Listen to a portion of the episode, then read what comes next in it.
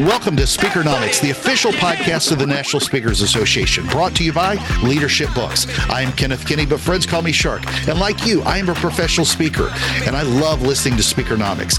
It's the professional speaker show that will help you thrive and grow a speaking business so you too can change the world, one keynote, session, workshop, and speech at a time. And on today's episode, we're going to speak with Tom Todoroff. Now, over the course of a career spanning decades, Tom has coached, produced, directed, and acted along some of the most celebrated and respected names in theater, film, television, rock and roll, and even professional speakers. And he's spoken with some of the best minds in the speaking business as well. Tom, welcome to Speakernomics. How are you today? Happy to see you, Shark. Absolutely. Now, to all my speaking friends, what are you doing to enhance the performance of your speech? You've got great content down on paper, but the people that are really making a great living at this are often the ones that have added focus on their performance. They're thinking about the blocking and staging. And it wasn't just Shakespeare's words that made many of them famous. It was also what they did to prep and deliver great speeches to their audiences. And before we jump in, make sure to go to Speakernomics.com. That's where you can find the tips, insight, knowledge to help you become a better speaker, build a better business, and get paid to speak. Now, Tom, I'm going to ask you several questions about this. What are the things you see that help elevate speakers from being mediocre speakers to where they're really making a living and doing this well when they start to change up a lot of their performance tactics, if you will? Well, it always starts with the core, and the core is your breath. The core is your voice and your articulation and your diction. It's a series of muscles. They require exercise. They respond to exercise. You know, you mentioned actors, and I've worked with actors of all levels, from the utmost beginners to Peter O'Toole. Bob Hoskins, two of my greatest experiences, life-changing experiences. Liam Neeson. Yeah. Now, you know, Liam did plays at the National Theatre in Great Britain. Bob Hoskins, who some of you know from Roger Rabbit, was a huge star in the UK particularly. He was the second guy I ever coached, and my first trip to the UK to be a guest in his home. I was 25. Bob had done Guys and Dolls at the National Theatre of Great Britain. He had done Othello with Anthony Hopkins. He played Iago for the Shakespeare series that Exxon funded. All of these folks, the greatest actors in the world, trained their voice. Now, why do those names stand out? And then you'll see a so-so actor on a sitcom. A little bit of training, a little bit of work. A lot of training, a lot of work. It's all about what gives you connection to humor. Your connection vocally is your connection emotionally. So that's what personalizes your work. So that's the core work. And then after that, I'm really going to overwhelm you now, only I don't think it's that overwhelming. There's what we call the physics of performance. If you're sitting somewhere where you can write, it would be a great thing to write down. Because why a story works and why it doesn't work, I can reveal to you 100% of the time, because it has to do with the smallest molecules, and your job as a speaker is to change the molecules in the room. That means you have to make us do at least one of these things. Laugh. Cry, learn something, that's documentary film in the film, TV, and theater world. Be scared. Horror is a genre that travels very well. A chainsaw in Sarasota, Florida, or Thailand is a chainsaw if they're chasing you with it. Or to be turned on sensually, erotically, the good romantic comedy, the good erotic thriller. So how do you do that? Now you've worked on your voice and speech, and you've done that daily. And in our studio, the classes are all recorded, so you've got a library of 14 voice and speech coaches from my alma mater, Juilliard, Yale, the Royal Shakespeare Company, et cetera, 12 other places. Now you've got these daily workouts, much like going for a run or stretching. You can warm your voice up in 15 minutes. Now, the more you do that, you convince yourself you are worthy of being paid to do this, because you're not just stabbing it. So now the core is there. Your body's relaxed. You're connected to your voice. 15 guideposts, that's a good thing to write down. 6 viewpoints, I'll go into what these are a little later. 4 parts of vocal variation, And the Four Agreements, as recounted by Don Miguel Ruiz in his book, The Four Agreements, the most important one is always do your best. So that's it in a couple of minutes. Now, this is a lifelong study.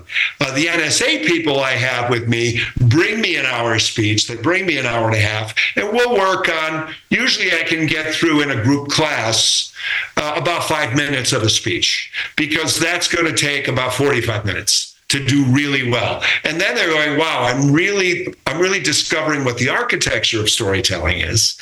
Much like a building goes up, right? When you're working on a speech, you're going down the page, and now you have a completely different, every word you speak is like a musical note, and you're on pitch or you're on. So that was a lot. What do you think of that? Yeah, it was great. So one of the things, though, that I think of a little bit, and I think it's my ADHD that kicks in, is I spend a lot of time rehearsing my content as well. But one of the things that I find with some speakers is sometimes it looks too rehearsed, too theater, if you will. And we hear so much about authentic. It's almost like saying, when you're recording a podcast. So I dropped an there. But how do you... make it to where it is the stage presence that a brilliant actor may give versus a little bit of a needed guffaw once in a while to make it seem real without making it over-rehearsed? That's an excellent question, and I don't get asked that enough. Life is a series of opposites. So as a producer, if you're coming in as an actor, I've got two needs from you. I need to know you're really prepared. You know your words. But I have another need. I have the need for you to appear to be completely spontaneous, totally unrehearsed, and you rock us. But what's amazing about the NSA folks, but it's the same thing with, I encourage all of my actors to write. Because Mark Twain said, write what you know. We all have a story. Well, and most of, if not all, the NSA folks, your speech, I'm sure, often has a lot of sharks in it, right? Mark Schulman's one of our best pals. He's all about the drums, and he picks up a set of drums in every city he goes to, and he talks about improvising on the drums and how life's an improvisation. That I'm always amazed that when people are telling their own story, they're playing the grammar and the punctuation and these semicolons, which sound like a colonoscopy. And I'm going, whenever you bring me your own stuff, the first thing I do is say, okay, forget it. Now, here, do it for me. Now I'm going to give it back to you with the high points that I got. So you were born in this town and this happened. And then you had your heart broken when you were 16 and your mom died the same. So, and I'm going, okay, now you give me your version of that. Okay, now let's go back to your text. Now forget the text. And suddenly we did this a few hours ago. We had class today. We have class Saturdays, Mondays, and Tuesdays. Part of what I love about the NSA folks is when you watch one of my classes, you go, how have I ever thought I could make a living at this without knowing all that? Because suddenly it's spontaneous, but in the beginning, I'm going, I'm more spontaneous with the stuff you wrote than you are. Well, because it's left brain. So you got to shift into the right brain and just go, okay, so emotionally, this is a question for everybody at home. The shark, Kenneth the shark, we just met. So you had to have some close calls, right? With a shark? Sure. Right. Well, I want to know about that. And I'm sure when you talk about it, it's a little emotional, right? Did you have one where you thought this is it? No. But I don't walk out into the water with a Cheeto and barbecue sauce. You learn to prepare. Well, I know. I feel like I'm answering the same question I just asked you now, too. It's all about that preparation. Well, but the shark doesn't have a script, so who might not? Exactly. That's true. Same thing for you, right? So, but you've got to shift into the emotionality of it. For all the NSA folks, a lot of these folks, when I meet them, they're very left brain. And they're thinking brand and market. I go, the world doesn't care about that. What I care about is what you feel and what you love. And the most exciting thing about you is what you're passionate about and what you love and where you're vulnerable. Not your left brain, and I bet I can market and I can do this. Yes, that's a consideration, but that's down the list. Why are you doing this? This stuff, part of what I love about, I've done a lot of different things. And my favorite thing is this. It's been great producing movies. I've got to act with heroes of mine, coach heroes of mine, rock and roll heroes of mine, play drums with rock and roll heroes of mine. But in terms of consistent day in and day out joy, it's this 100% of the time, 100% of the time. So if you're an NSA person and you're writing your speech, it better be something you love, not what you think someone would be interested in, because then you're coming from a thinking place. You know, when you go to a movie and you go, this is terrible. And if you and I were going with Emily, I'd be sitting over here and I'd lean over to you and go, they shot the deal memo, which means they had what they call elements. They had this director, this screenwriter's got a track record, these actors are well known, except there's no script that anybody gives a hoot about. But the thing you love, that's the story we're interested in. And that's why oftentimes some of the most successful films are small films that are evocative emotionally. So to review in your writing, it's got to be something that makes me cry, makes me laugh, makes me think, makes me scared, or turns me on, or you have failed. When someone asks you, what did you think of the movie we just saw? If you have to stop to think about it, it didn't work. Because, you know, when we come out and we go, oh, my, right? Wasn't that incredible? That's it. That's it. And, you know, every now and then the public is fooled, but not often. You know, there's some movies that are up for Oscars this year, and I vote on this stuff, and I'm going, really? That one? Are you kidding? It's interesting in my head, but I didn't feel a damn thing, and it may have been excessively long. So that's a bit of a long-winded answer to get it off the page, get it in your body. Another really good rehearsal technique is do jumping jacks while you're doing your speech, right? Get on a treadmill and do your speech because you can't get in your head, right? Throw punches, you know, like you're shadow boxing, doing the speech. And suddenly you're going, wow, because actors love to say, I feel like I'm in my head. They go, well, you're in your head because all of us live here too much of the time. Agreed.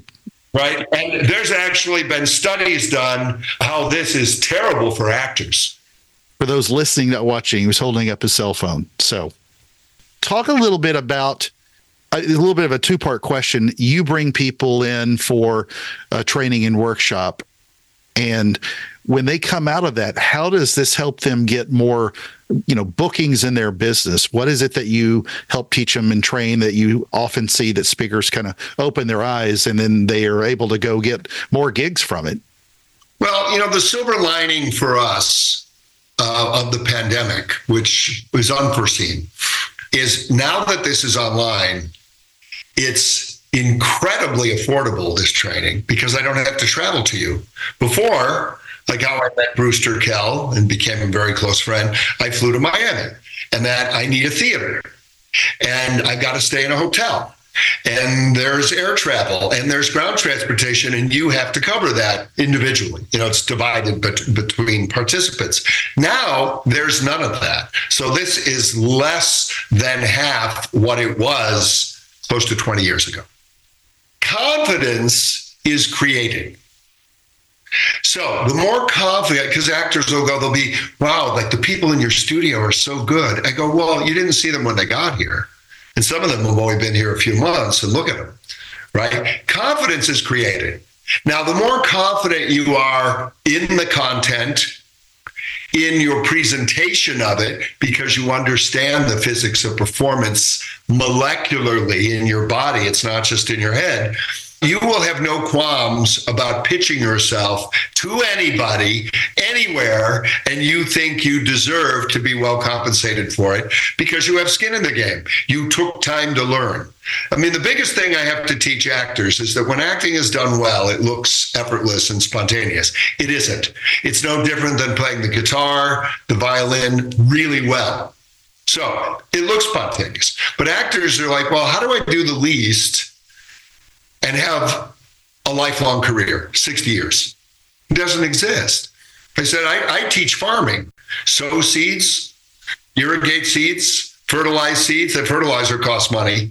Like the machine to sow those seeds, that costs money.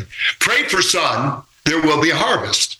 So you feel I'm sure this is true because, my experience in the NSA, which Bruce got me into, Mr. Turkel, thank you, Bruce, is that not unlike actors, actors suffer, as many people do, from imposter syndrome, where I feel like a fake. Well, how do you combat that?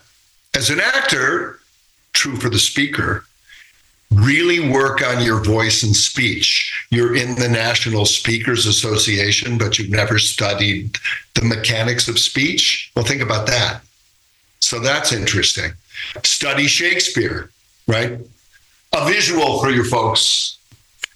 This is something I produced and directed called Working Shakespeare, which is the life's work of Cicely Berry, who is gone now.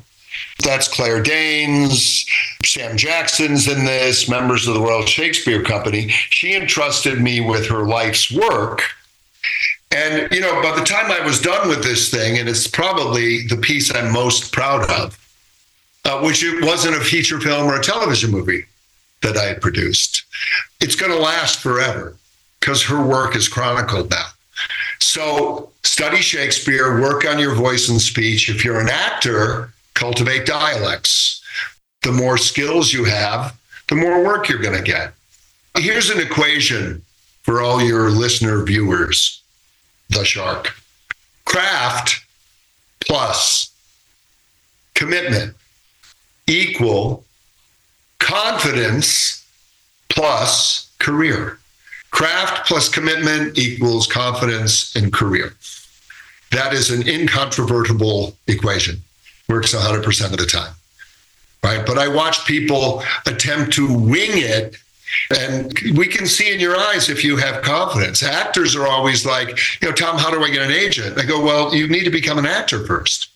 They're like, oh. They go, well, the agent doesn't tap you. Well, and it's no different being a speaker, right? There's reps that rep speakers. I know Bruce has that, Mark has that, et cetera. But they're not going to tap you with the talent wand. You got to have something to bring them because they're going to live off the commission of that. So how do you get to that confidence? Train, train, train. Being a storyteller professionally is closer to being a professional athlete than it is to the world of the arts. I'm a huge football fan. I'm from Buffalo. Yeah, I heard. I'm sorry. Yeah, I went to that last game. We were there. We woke up that morning and we drove across New York State, back to Buffalo. I got to go. It was a good game. We were happy we went. But who gets to play in football? You've got to be able to pass, catch, block, tackle, kick, hike the ball. If you don't do one of those really well, you don't get to play. So as a speaker, you need to think of it that way and constantly be working on your storytelling skills, right? That if you do this work, you get that work. But to think that you're going to make a minimal investment in yourself, but you're going to have a maximum return from that, that's not my experience of this life. Well, I'm a Cowboys fan, and we only do about 84% of the things well anyway, so we're always watching the last games from home. So I have a question that I want to ask you from a previous guest. And I think this is very interesting to ask a performance coach. How would you get in front of bureaus and speaking agents, or do you even need to get in front of them? Sort of think through what the path is. Well, that's an excellent question. I mean, for actors in the beginning, people are going, when are you going to teach in person again? And when are we going to do? I go, listen, I do not miss outdoor plumbing. I do not miss the kerosene lamp or the telegraph. Life is moving forward. So all of the stuff we do here is as applicable to speakers as it is to actors, because it's the same thing, right? Do you know what the name of the phonetic book, the gold standard of phonetics, Taught to Me by Edith Skinner before she died when I was at Juilliard? It's called Speak with Distinction. So it's never been easier to get in front of people. Before, you got to get in the room. That's going to take time. It's going to take my time to see you. Now, all auditions are this way on Zoom, including Broadway, until the final callback. Then they want to meet you in person, and they'll do a chemistry thing to see how you actually are with this other actor. But if you ever told me that theater auditions would be this way, it's hygienic. It's incredibly time efficient. So you know, how do you get in front of an agent? Well, you got to have something to put in front of the agent. So make sure what you're putting out there is, you know, there's a phrase I use with actors a lot, that I dare you not to cast me. And part two of that is, I dare you to forget me. Yeah. Have a nice day, right? And I go like, they go, what? And go, where were you going? Well, what do you want to talk about? Yeah. Well, that was great. I felt pretty good about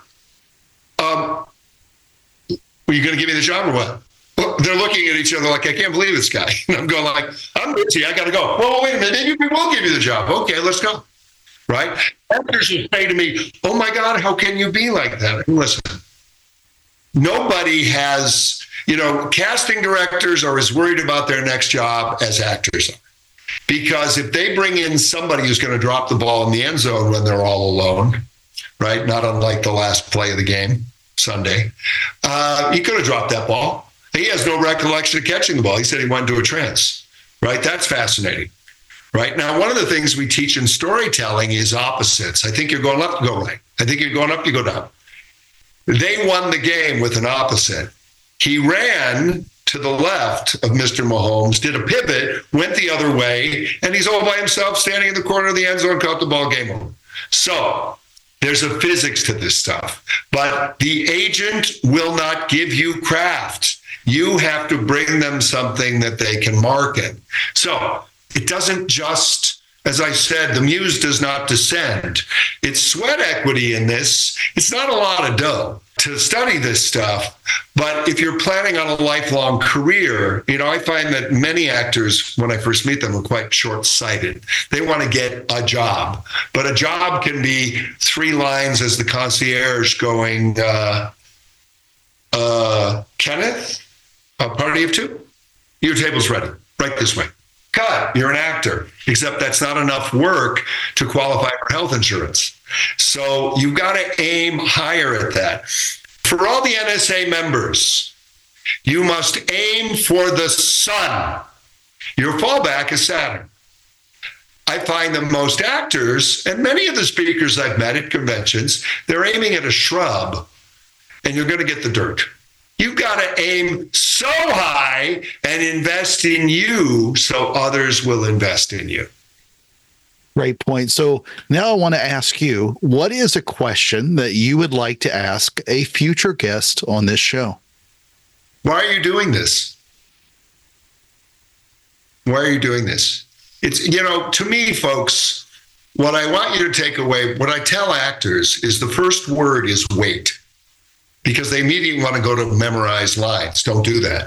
You're a speaker, don't memorize lines. Learn ideas in small clumps. Go back to the beginning. That's how you avoid that recited thing. Memorization equals generalization. Okay? Memorize, generalize. Remember that. For your future guests, the word is wait. And I have actors write it vertically and speakers. Why am I talking? Why are you doing this? If it's coming from your heart, I'll receive it in mind. If it's coming from your head, I'll think about it. And that's okay, but was it worth an hour or 90 minutes of my life? So why are you doing this? And for everybody, you know, our life is a series of maps. And the map that gets you from 20 to 25 is not the same map that gets you 25 to 30. So you and I, the map from 30 doesn't get you to 40, right? You got to revise that map. The same, you know, the stuff doesn't apply. What was pertinent to you and meaningful to you at 30 isn't meaningful to you at 40 or 45. So you've got to keep revising that. So the question is, why are you doing what you're doing? Why are you talking? If you're doing it because you think it's a great way to make a living, that's not enough and it's unsustainable, right? It really is a calling and it's a form of service. With actors, I'm constantly having to bring them back to the spiritual component of this, that storytelling is not grammatical. It's not literary because it's the National Speakers, not the National Writers Association, right? So storytelling is a psycho-spiritual, energetic event. Is it that for you? And if it isn't, you figure out what is and go do that, because you'll be great at it, right? When you find that thing you really love, pursue it like Hercules and you'll be great at it, because there's a fire in you about it, right? Let's do a quick recap based on Tom's amazing advice. Well, number one, use your brain, but use your muscles. Make sure to build your muscles and train your voice. A lot of training and a lot of work. Your connection to the audience, focus on the story, change the molecules in the room, make them laugh, make them cry, help them learn. Horror, eroticism, storytelling. It comes about drawing out that emotion. Number two, spontaneity versus authenticity, like just there. Shift into the emotionality of it. Shift out of that left brain and grab the emotion. The right brain tactics are often way down the list. Number three, virtual makes it easier to be able to get to learn this kind of stuff, and you still can get the confidence. The more confident you are in your content with the physics and the performance, the better you will be at pitching your speech. Craft plus commitment equals confidence plus career. Tom, any closing thoughts before we say goodbye? Well, you're a great student. I'm taking notes. So when you do this work, you get the work out there. So I was a Boy Scout when I was 11 years old, and we had to learn the Scout laws. A Boy Scout is trustworthy, loyal, helpful, friendly, courteous, kind, obedient, cheerful, thrifty, brave, clean, and reverent. I didn't memorize it. I learned it. So I mentioned 6 viewpoints. They are time, space, shape, movement, story, emotion.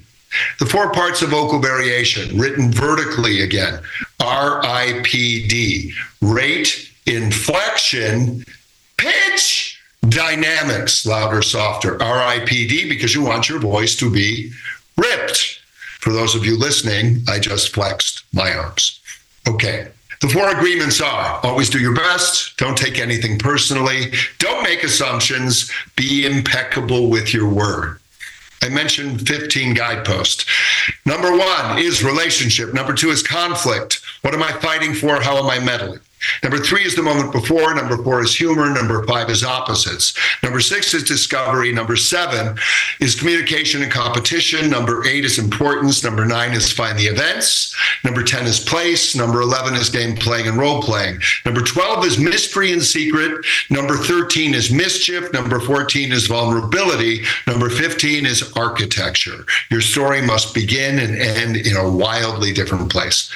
And there's descriptions to the other ones. But see, I didn't know Kenneth was going to ask me that, but it's there because that's my livelihood. And that has brought me every blessing in my life, personally and professionally. So in closing, the art of storytelling, the heart of it. Why am I doing it? Why am I doing it? Constantly re-examine that. If it's by rote or it's coming from your head, we will feel it.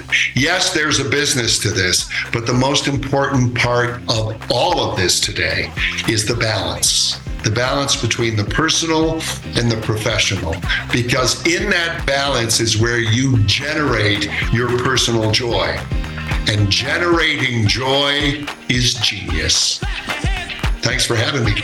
Fantastic. Friends, make sure to join us at Speakernomics.com and let your voice be heard. Thank you to Leadership Books for sponsoring this episode of Speakernomics. I'm Kenneth Sharkini, your host of the National Speakers Association's podcast, Speakernomics. And this has been another great episode of the show. To everyone listening, thank you for the privilege of your time. And remember, before we exit stage left, Speakernomics is the podcast where you'll learn to speak, get paid, repeat.